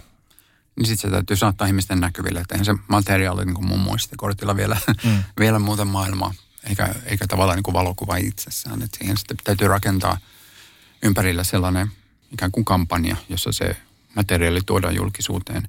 Ja mun tarkoitus on aina, että sen, ne kuvat näkee mahdollisimman moni ihminen ja siitä syntyy semmoinen julkinen keskustelu. Että mä näen, että, että asiat menee eteenpäin nimenomaan tällaisen yleisen julkisen keskustelun kautta, missä niin nämä eläinasiat pystytään tuomaan ihmisten arkipäivän keskusteluihin, työpaikkakeskusteluihin ja niin edelleen. Uh, niistä kirjoitetaan lehdissä. Samalla kun ihmiset näkee nämä kuvat, niin siinä sitten lisääntyy ymmärrys siitä, että kyse on oikeasti tärkeästä asiasta, eikä, eikä niin, että, että mä laittaisin vaikkapa mun omaan sosiaalisen median kanaviin näitä kuvia ja saisin klikkauksia tai tykkäyksiä tai tänne. Mä en näe sellaisella toiminnalla sitten hirveästi arvoa enkä sellaiseen panosta ollenkaan. Niin se tavoittaa vain sun oman viiteryhmäsi. Kyllä ja mun oma viiteryhmä, joka valmiiksi on jo melko tiedostava näistä asioista, niin en, en pyri vaikuttamaan tällaisella ikään kuin influensserimenetelmillä, vaan tässäkin nimenomaan se pidän tärkeänä sellaista niin kuin liikettä, joka pyrkii jatkuvasti uudelleen nostamaan eläinten asioita julkiseen keskusteluun. Sä sanoit, mainitsit, että 2006 olette ja sinä olet aloittanut dokumentoinnin. Maailma oli silloin huomattavasti erilaisempi ja ihmisten, ihmisten ja suomalaisten suhtautuminen tällaiseen oli varmasti vähän sulkeutuneempia. Se ehkä miellettiin enemmän semmoiseksi selkeäksi lain rikkomiseksi, että nyt hipit täällä kuvailee ja postailee kuvia. Näin oli ehkä silloin 2007, etenkin kun silloin niin kuin se tehtiin anonyymisti. Me ei silloin tuotu julkisuuteen, että ketkä sitä oli kuvaamassa. Mutta se mun mielestä muuttui tosi nopeasti, että 2009, 2007 me ensimmäisen kerran julkaistiin. Me aloittiin 2006, me kuvattiin talvi 2006 ja 2007 kesän asti vierailtiin yhteensä sadalla tuotantotilalla. Tehtiin tämmöinen kuin massiivinen, paljon työtä vaatinut kampanja ja se julkaistiin sitten syksyllä 2007. Siitä syntyi valtava kohu. En nyt valehtele siinä, että se oli, se oli kyllä aika iso semmoinen yhteiskunnallinen merkitys, joka sillä oli. Vaikka Oletko vähän... valmistautunut tollaiseen? En. Mm. Me oltiin valmistauduttu siihen, että emme saada A-studio esittää niitä kuvia. Me juhlittiin sitä, että me saadaan nämä kuvat telkkariin. Mutta sitten sit seurasi se, että yksi näistä tiloista, niin silloin kun A-studio julkaisi nämä kuvat, niin sitten ne oli heti seuraavana päivänä, ne oli siis lööpeissä uh, molemmissa iltapäivälehdissä muistaakseni. Ja toisessa niistä oli kannessa silloinen maa- ja metsätalousministeri Sirkka-Liisa Anttila, joka esitti epäilyn, että nämä kuvat ei ole Suomesta, että nämä nyt jostain Venäjältä. Ja lehden sisäsivuilla hänen tyttärensä joutui myöntämään, että osa näistä kuvista on itse asiassa heidän omalta perhetilaltaan, mikä oli pikkusen ehkä äh, noloa, noloa maa- ja metsätalousministerin kannalta. Mutta silloin niin kuin 2007, niin sitten se niin kuin kohu jatkui. Sitä, sitä tuotiin, niin kuin, se oli seitsemän päivää putkeen TV-uutisissa oikeastaan kaikilla kanavilla. Ja sen syrjäytti sitten pääuutisen paikalta Nokia-vesikriisi. Sitten syntyi semmoinen niin tosi iso keskustelu. Ja sama toistui sitten 2009, jolloin me oltiin käyty muistaakseni 35 Sikallassa kuvaamassa. Ja osoitettiin, että kun silloin 2007 maa- ja metsätalousministeri Anttila oli luvannut, että asiat laitetaan kuntoon ja kaikki muuttuu ja niin kuin näihin asioihin puututaan. Kaksi vuotta myöhemmin mitään ei ollut tapahtunut ja nämä kuvat, mitä silloin 2009 julkaistiin, vaikka niitä tiloja meillä oli vierailtu, oli vähemmän, mutta niitä oli kuitenkin kymmeniä. Uh, niin ne kuvat oli järkyttävämpiä. Ja tästä sitten, uh, ja, ja samalla sitten kaksi meidän ryhmästä uh, tuli julkisuuteen uh, ikään kuin omilla nimillään ja kertoi, että uh, näistä on, kertoi, että he on ollut kuvaamassa näitä, Saila Kivelä ja Kari Hedberg. Ja uh, tätä kautta sitten syntyi sellainen niin tilanne, että ihmiset ei niinkään ollut enää kiinnostuneet siitä, että ketkä nämä oli kuvannut. Silloin 2007 niin puhuttiin paljon siitä, että ketä nämä kuvaajat on ja ää, mitäs nyt on toimittu tällä tavalla. Vaikka samaan aikaan se aiheutti tietysti niin kuin järkytystä ne kuvien sisällöt, niin siellä taustalla oli niin kuin kysymys tästä toiminnasta myös. Mutta 2009 oli sitten semmoinen niin hassu tilanne, että silloin kun nämä ihmiset, Kari ja Saila tuli julkisuuteen ikään kuin kuvaajina – niin se ei herättänytkään enää niin paljon kiinnostusta se, että ketä ne kuvaajat oli. Toki sitten sit syntyi oikeusjuttu, sitten syntyi paljon julkista keskustelua. Sitten on ää, nyt tulossa pitkä dokumenttikin näistä tapahtumista. Mutta se niin kuin kysymys siitä kuvaajasta ja siitä ikään kuin tekemisestä oli silloin sivuseikka. Ja se itse niiden kuvien sisältö ja kysymys siitä eläimestä nousi vielä enemmän – enemmän keskustelua. Ja silloinkin oli monta päivää putkeet kaikilla kanavilla TV-uutissa. Näin kuvat ja siitä keskusteltiin paljon. Mitä toi noi kuvat, niiden julkaiseminen ja siitä seurannut kohu, niin mitä, miten se vaikutti sinuun? Se vaikutti omaan poliittiseen arvioon aika paljon. Ja myös niin 2010 julkaistut turkiskuvat. Silloin me etenkin ne ehkä. Sitä ennen eläinoikeusliike oli, mä näin meidän toiminnan ikään kuin semmoisena voimattomana ponnisteluna kohti jotain niin vastaa jotain niin valtavaa koneistoa kuin eläintuotantoa, että meillä ei ole mitään mahdollisuuksia. Ää, ja ihmiset vastustaa meidän tekemisiä ja eläintuotteiden kulutus kasvaa jatkuvasti. Ja me oltiin ikään kuin sellainen hävittyä taistelua käyvä viimeinen sankari jossain niin kuin se oli mun niin kuva eläinoikeusliikkeestä, että, että me tehdään tätä, koska tämä on oikein, mutta meillä ei ole mitään mahdollisuuksia. Kun sitten niin tajus, että, että oikeasti, että me kyllä silloin niin kuin aikaisemminkin tiedettiin, että minkälaista eläintuotanto on, mitä tapahtuu, millaisissa oloissa eläimiä kasvatetaan. Muistaakseni Paul McCartneyn lause joskus, että, että jos teurastamoilla olisi lasiseinät, niin me oltaisiin kaikki kasvissyöjiä. Mä ajattelin niin, mutta se ei ole niin konkretisoitunut. Että jos niin ihmiset oikeasti tietäisivät, minkälaista se eläintuotanto on, niin se aiheuttaisi valtavan ää, ikään kuin järkytyksen. Ja niin sitten niin kuin tapahtuikin, kun me julkaistiin ne kuvat. Astudio toi ne silloin ekalla kerralla julkisuuteen. Ja, ja, ja ää, siitä syntyi semmoinen niin ajatus, että me voidaan oikeasti, että, että, että jos niin kuin oikeasti me pystytään näyttämään, millaista tämä tuotanto on, niin se vaikuttaa sekä siihen, että ihmiset ymmärtää tämän eläinkysymyksen merkityksen, että se ikään kuin ää, eläinkysymyksen poliittinen ää, ja ikään kuin yhteiskunnallinen merkitys kasvaa. Että siitä tulee sellainen, jonka tärkeys ymmärretään, että sitten sen niin kuin konkreettiset valinnat, mitä ihmiset tekee nähtyä näitä kuvia omassa elämässään, muuttaa elämäntapoja eläystävällisemmiksi. Että oikeasti kun se asian, että se on uutisarvoinen asia, mitä tapahtuu eläintiloilla. Se oli silloin, tiedä, onko se ehkä enää. Nykyään on paljon vaikeampi, että jos nyt julkaisisi kuvia jostain sikaloista ja näyttäisi, että katsokaa nyt, että tilanne ei ole muuttunut hirveästi parempaan näistä niin kuin yli kymmenen vuoden takaisista asioista, niin tiedä, olisiko se enää samalla tavalla uutinen.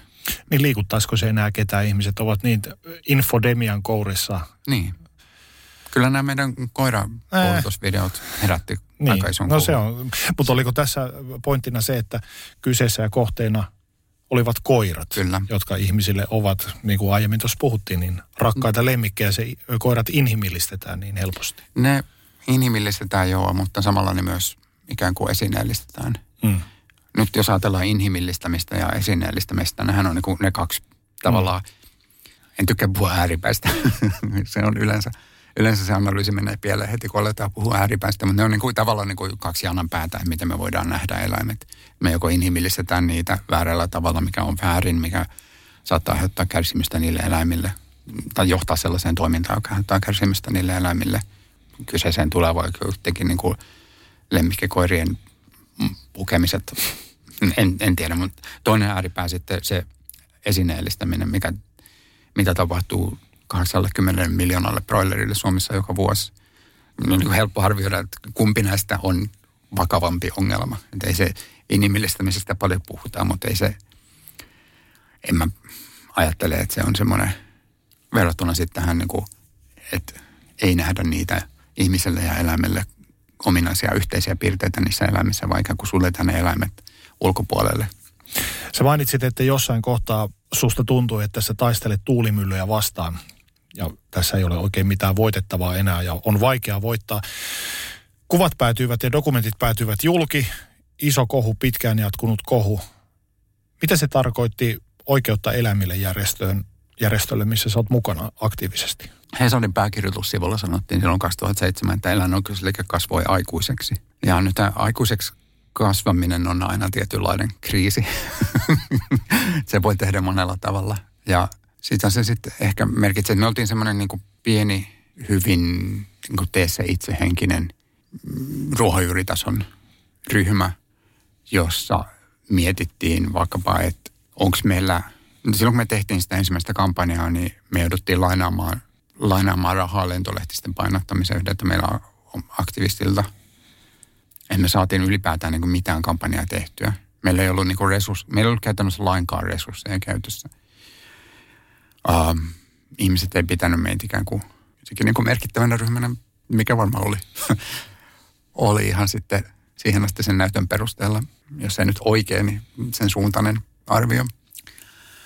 Uh, mutta sen jälkeen niin mä luulen, että tosi moni on nähnyt sen, että nämä meidän toimintatavat um, – mä en sano tätä niin kuin itsekehu mielessä, että jos mä en pitäisi näitä meidän toimintatapoja niin kuin hirveän tehokkaina ja ikään kuin parhaina mahdollisina, niin mä tekisin itsekin jotain muuta. Mutta mä pidän niin kuin sitä, mitä me tehdään, niin tosi voimakkaana tapana vaikuttaa eläinten oloihin ja sen takia mä sen teen.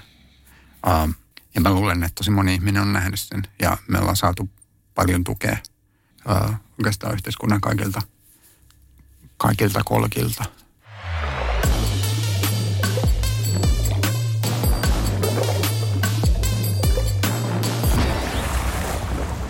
Sä olet tähän mennessä kuvannut sadoilla tiloilla ja nähnyt tehotuotantoeläimiä erilaisissa oloissa, niin mitä näkemäsi ja kokemasi on kertonut sulle suomalaisesta tuotannosta?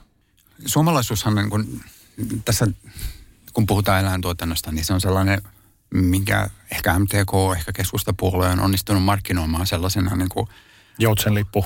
Niin, semmoinen tavallaan niin ainut vastuullisuuslinjaus, mitä tarvitaan, että nyt tämä on kotimaista. ja Suomi on jonkinlainen eläinten lintukoto. Ja sitä oli puhuttu, niin kuin, sitähän on puhuttu kauan. Se on hirveän vanha kulttuurinen ymmärrys meistä suomalaisista, että täällä eläimiä kohdellaan hyvin.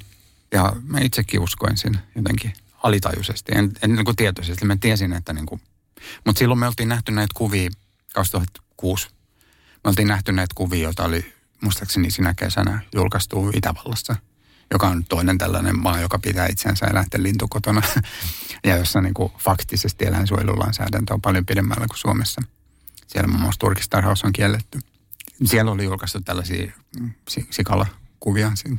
Ja me ajateltiin, että, ei, että kun me Suomessa aletaan kuvaa, niin tuskin me löydetään mitään tällaista.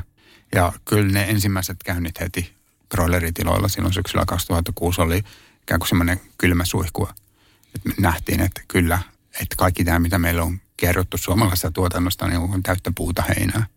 Että fine, täällä ehkä käytetään antibiootteja samalla tavalla kuin eteläisemmän Euroopan maissa, mutta sepä ei niitä niin kuin viisi viikkoa siellä tilalla eläviä broilereita juuri. Se ei anna niille mitään mahdollisuuksia toteuttaa niiden käyttäytymistarpeita tai ei anna niille mahdollisuutta liikkua, kun niiden ää, nopeasti kasvaviin jäseniin sattuu. Ää, se ei pelasta niitä nälkäkuolemalta siellä tilalla. Mikä noista sadoista kerroista on sulle ollut mieleenpainuvin? Ehkä ensimmäinen. Millä tavalla? Se oli just tämä kylmä suihku. Et, ähm, me aloitettiin nimenomaan broileritilojen kuvaamisella ja me käytiin Pirkanmaalla. Ne, se ensimmäinen se oli, oli muistan niin kuin hirmu selkeästi, oli synkkä ja myrskyinen yö silloin ukkosti. klassinen tota, tarinan kerran aloitus, mutta tota, näin oli. Ja me oltiin silloin nähty näitä, niin kuin, no internet oli nuori.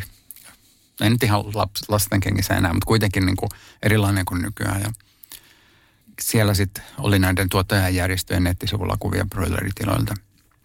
Ja ne kuvat sitten aina pikkutipuja. Broileritilat toimii sillä tavalla, että sanotaan vaikka 20 000 tipua tuodaan sinne halliin. Ja sitten ne kasvaa siellä viisi viikkoa niin kuin räjähdysmäisen nopeasti – ne on jalostettu siihen ja kaikki on optimoitu siihen nopeeseen kasvuun. Ei liian nopeeseen, just tämmöiseen niin kuin optimaaliseen, valtavan nopeeseen kasvuun, jossa ne eläimet just jos pysyy hengissä sen viisi viikkoa syömättä itseään hengiltä. Mutta uh, me haluttiin dokumentoida nimenomaan sitä, kun, sitä vaihetta niillä tiloilla, jolloin ne on kasvanut isoiksi, jolloin niin kuin konkretisoituu se, että siellä ei ole yhtään liikkumatilaa. Nämä teollisuuden julkaisemat kuvat oli siis tästä niin kuin tipuvaiheesta, jolloin ne 20 000 broileria se valtava hallilattialla ei täytä sitä koko hallilattiaa vielä, vaan se näyttää siltä, että siellä on paljon tilaa.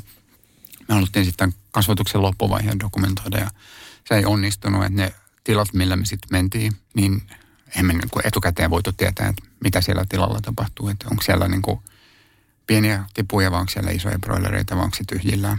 Broileritilat on aina pari viikkoa tyhjillään tämän viikon kasvatus jakson jälkeen. Ja me sitten nähtiin näitä pieniä tipuja. Ja ajateltiin, että kun tänne tultiin, niin dokumentoidaan tätä nyt kuitenkin. Ja mm, mulla oli videokamera kädessä, koska no meistä kukaan ei osannut valokuvata, eikä varsinkaan kukaan osannut ää, videokuvata. Me suhtauduttiin valokuvaukseen, silloin meillä oli semmoisia niin kolmen megapikselin pokkarikameroita ja sitten sellainen, muistaakseni digikasi ää, videokamera, mitä silloin oli. Ja ää, siinä sitten joku semmoinen pieni kuvausvalo, joka oli ostettu Saksasta, kun ei niitä myyty Suomessa silloin. Ja, ää, siellä mä sitten niinku kävelin. Mulla oli se videokamera sen takia, että mä olin ainut, joka oli niinku tyyliin lukenut jonkun kirjan, että näin kuvat videoita, että älä heiluttele sitä videota sinne tänne ja otan niinku yhtenäinen kymmenen sekunnin otos vähintään. Sitten mä kuvan siellä yhtä, kuvasin siellä yhtä broileritipua, joka, me oltiin luettu, että näitä kuolee sen kasvatuskauden alussa varsinkin paljon. Ja mä sitten halusin tätä dokumentoida, että, että miten se broileri on kuollut siihen turpe, turpeeseen ja kuvasin sitä ja oli laskemassa kymmenen ja siinä kahdeksan sekunnin kohdalla se tipu nosti vähän päätä ja haukko henkensä ja rojahti takaisin sinne turpeeseen. Ja se konkretisoi jotenkin niin kuin kylmäävästi kertaheitolla sen, että mitä tarkoittaa pienen tipun kuolema broileritilalla tämmöisessä äärimmäisessä tehotuotannossa. Että se ei ole mikään sellainen naps vaan hengiltä lähtö, vaan se on hidas ja tuskanen kuolema. Ja sen kokee, sen tavallaan niin kuin kokee jatkuvasti niin kuin valtava määrä lintuja. Ja sitten seuraavana päivänä meni mun lähikauppaan ostoksille ja siellä näin sitten näitä broileripakattuja tai niin kuin hunajamarinoituja, mitä nämä nyt onkaan hyllyssä ja tuli semmoinen niin kuin epäuskonen, niin epätodellinen ikään kuin fiilis, että tämä tässä ja se, mitä mä oon nähnyt edellisenä iltana, niin millaisessa maailmassa me eletään. Se muutti jotenkin. Niin kuin. Miten se vaikutti sinuun? No kyllä se ainakin vaikutti sillä tavalla, että emme päätettiin, että tätä täytyy jatkaa tätä toimintaa. Niin miten se vaikutti sun aktivismiin? Sitten syntyi semmoinen niin kuin vakaa usko siihen, että tämä on nyt tällainen asia, mikä meidän täytyy tuoda julkisuuteen. Sitten niin kuin ehkä henkilökohtaisesti vielä enemmän vaikutti se, kun sitten, sitten kun ne kaikki materiaalit saatu kasaan ja me päätettiin, että kaikilta näiltä sadalta tilalta me halutaan näyttää niin kuin jotain niiltä kaikilta tiloilta, että kukaan ei pääse sanomaan, että nämä on niin kuin jotain pari poikkeustapasta, vaan että tätä, tässä on niin kuin käyty 20 prosenttia Suomen broileritilosta ja niillä kaikilla niin kuin tilanne näyttää aika lailla samalta. Ja samoin niin kuin sikaloista valtava määrä. Siellä oli 60 sikalla, missä me oltiin käyty. Ja kaikista näistä piti tehdä semmoinen lyhyt videoklippi. Ja se tilanne oli se, että mä olin siinä alussa varsinkin niin kuin täysin epäpätevä videokameran käyttäjä. Ja silloin kun me aloitettiin, niin mulla ei ollut mitään kokemusta videon leikkaamisesta. Ja tämä niin kuin epäpätevyys ja osaamattomuus johti siihen, että, että mä jouduin niin kuin uudestaan ja uudestaan ja uudestaan niin kuin tekemään sitä semmoisella iMovie Applen softalla, hyvin, hyvin, hyvin yksinkertainen softa, mutta mä sitäkään osannut kunnolla käyttää ja sitten niin piti uudestaan ja uudestaan, että sain sen tehtyä, niin kuin kelata sitä nauhaa uudestaan ja uudestaan ja mä muistan, että mä niin kuin, äh, luukutin korva kuulokkeesta tällaista Julma Henrin biisiä, missä hoetaan, että unohdat tunteet, unohdat tunteet. Äh, ja mä olin aika hajalla. Se, se oli semmoinen iso henkilökohtainen vaikutus näistä kuvasyntuista. Kun te murtaudutte tiloille lain silmissä teette väärin, kuinka monta kertaa olet joutunut tekemisiin virkavallan kanssa? Kerran. Se oli tota, pari vuotta sitten oltiin Kanalan pihalla, yksi Suomen suurimmista äkkikanaloista ja yritettiin päästä sisään sinne, sinne halliin ja se oli myös tämmöinen perusvihreä synkkä myrskyinen lumimyrsky.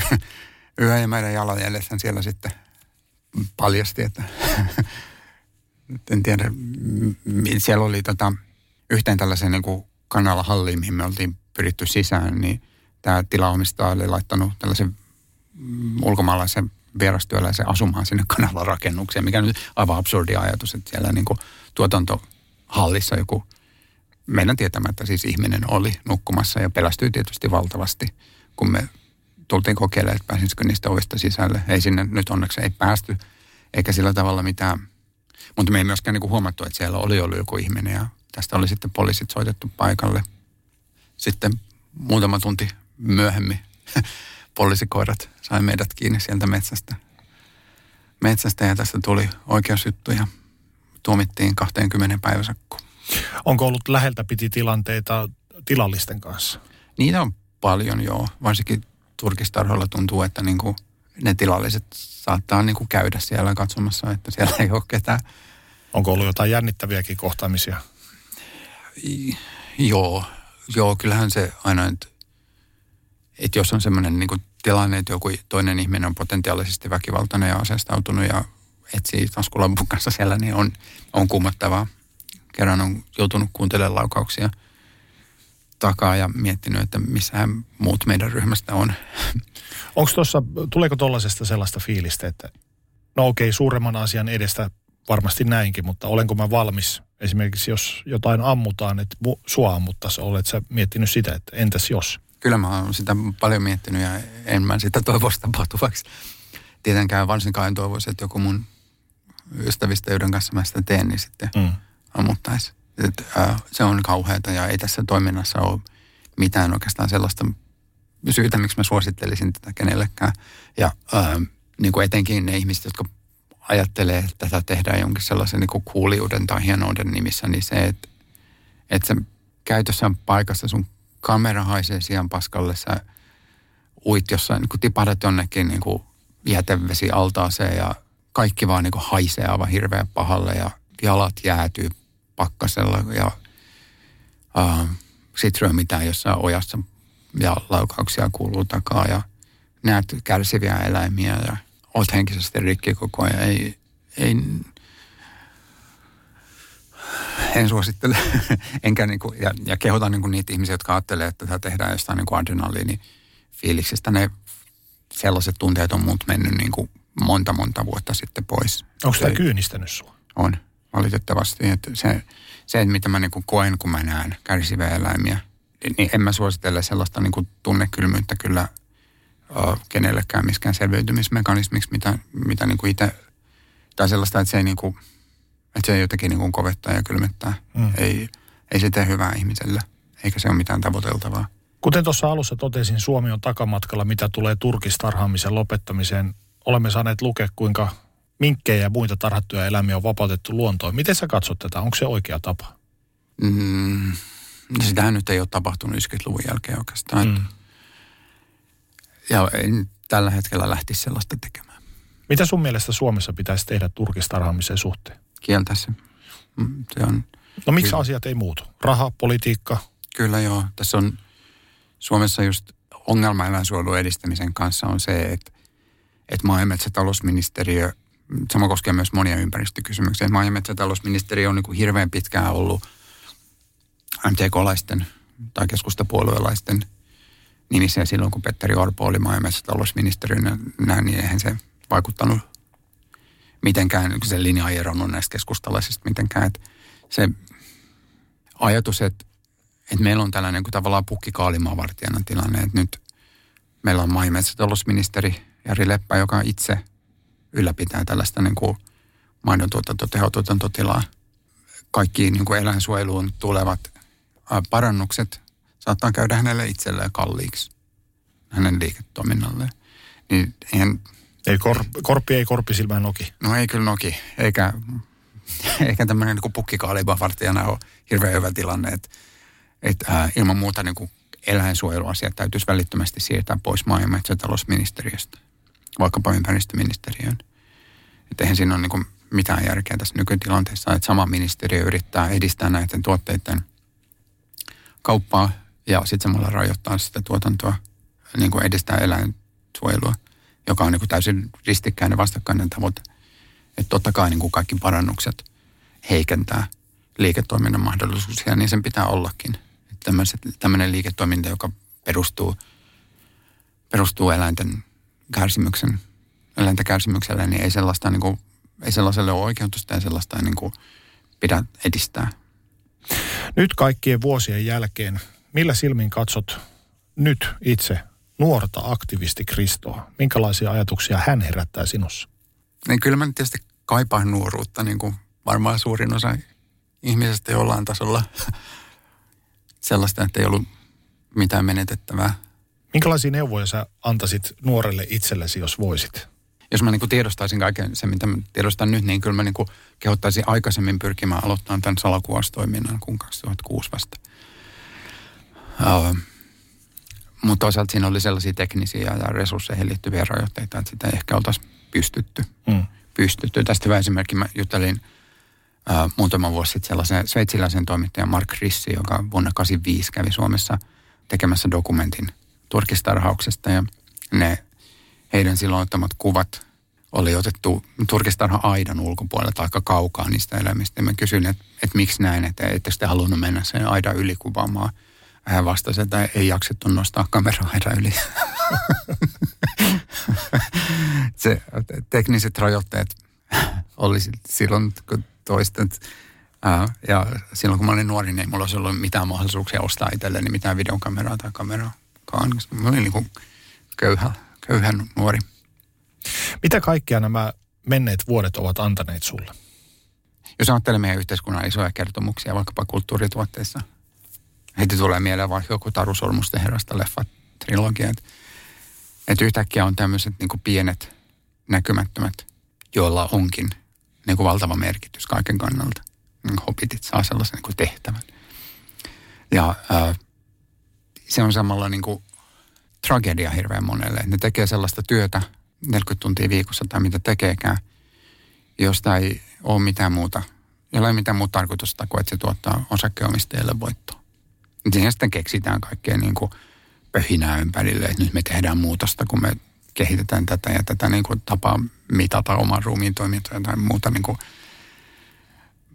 mutta mä veikkaan, että aika moni siellä sitten kuitenkin tietää, että se pöhinä on melko ulkokultaista siinä päällä. Ja silloin kun niinku on tehnyt ikään kuin elämäntyönsä niin, että yrittää edistää tavallaan niin oikeudenmukaisuutta meidän suhteessa eläimiin, niin silloin on niin kuin helpompi kertoa itselleen, että miksi on tehnyt niitä asioita, mitä on tehnyt. Sillä on ollut, ei ole joutunut niin, kuin niin paljon kamppailemaan sellaisen merkityksettömyyden kokemuksen kautta.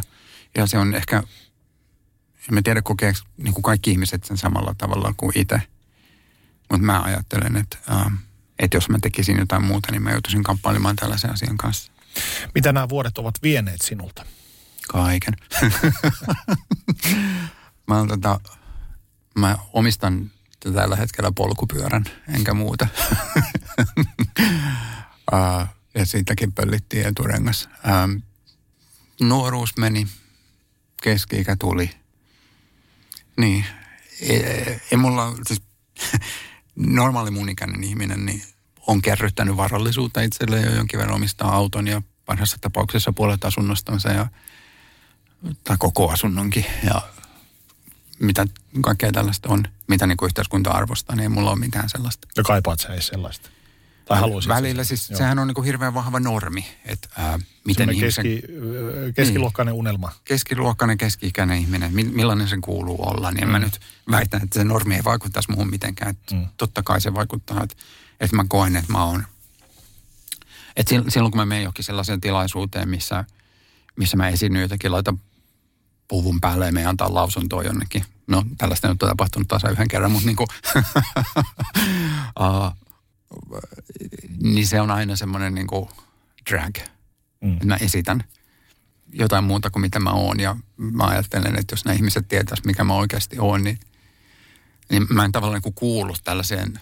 Ja sitten samalla kun oma ystäväpiiri on jotenkin, niin kuin, joka tekee muita ammatteja, niin on sitten saavuttanut elämässään tällaisia juttuja, niin sitten joutuu peilaamaan myös sitä, sitä vasten, että, ää, että, että se oma yhteenkuuluvuuden tunne, niin ei ole niin, että siinä on niin aina häivähdyksiä sellaisesta ajatuksesta, että, että ähm, mä tavallaan niin poikkean siitä normista.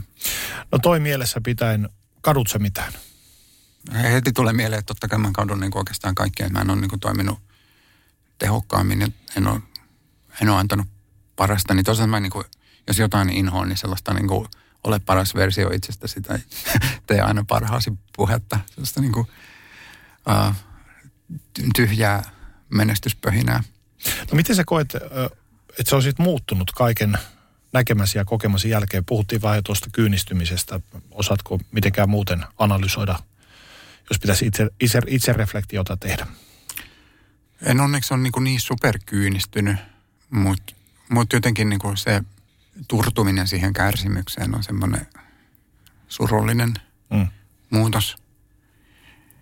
Sitten sitä on tietysti aikuistunut, mutta siihen ehkä enemmän vaikuttaa se, että on kasvattanut lapsen ja tällaisia muita niin kuin aikuisen ihmisen tekemisiä tehnyt kuin sitten varsinaisesti tämä toiminta eläinten puolesta. Että kyllähän se nyt edelleen näyttäytyy sellaisena niin kuin yhteiskunnallisesti, mitä, mikä ajatellaan, että tämä kuuluu nuoruuteen ja vanhemmiten sitten pitäisi keskiluokkaistua ja niin, en tiedä. Mikä oli sun ultimate goalisi, jos ajatellaan aktivismiasi? Mä haluan edelleen tuoda näitä asioita julkiseen keskusteluun ja saada niitä asioita esille ja sitä kautta tuoda sitä muutosta. Toki jos mennään niin ollaan nähdä, että nämä asiat ei vie, vie saakaan aikaan sitä muutosta, niin sitten tehdä jotain muuta, mutta ehkä joku sellainen niin kuin lisääntynyt ymmärrys siitä, siitä, että tota, nämä asiat on tärkeitä. Kiitos Kristo, kaikkea hyvää. Kiitos.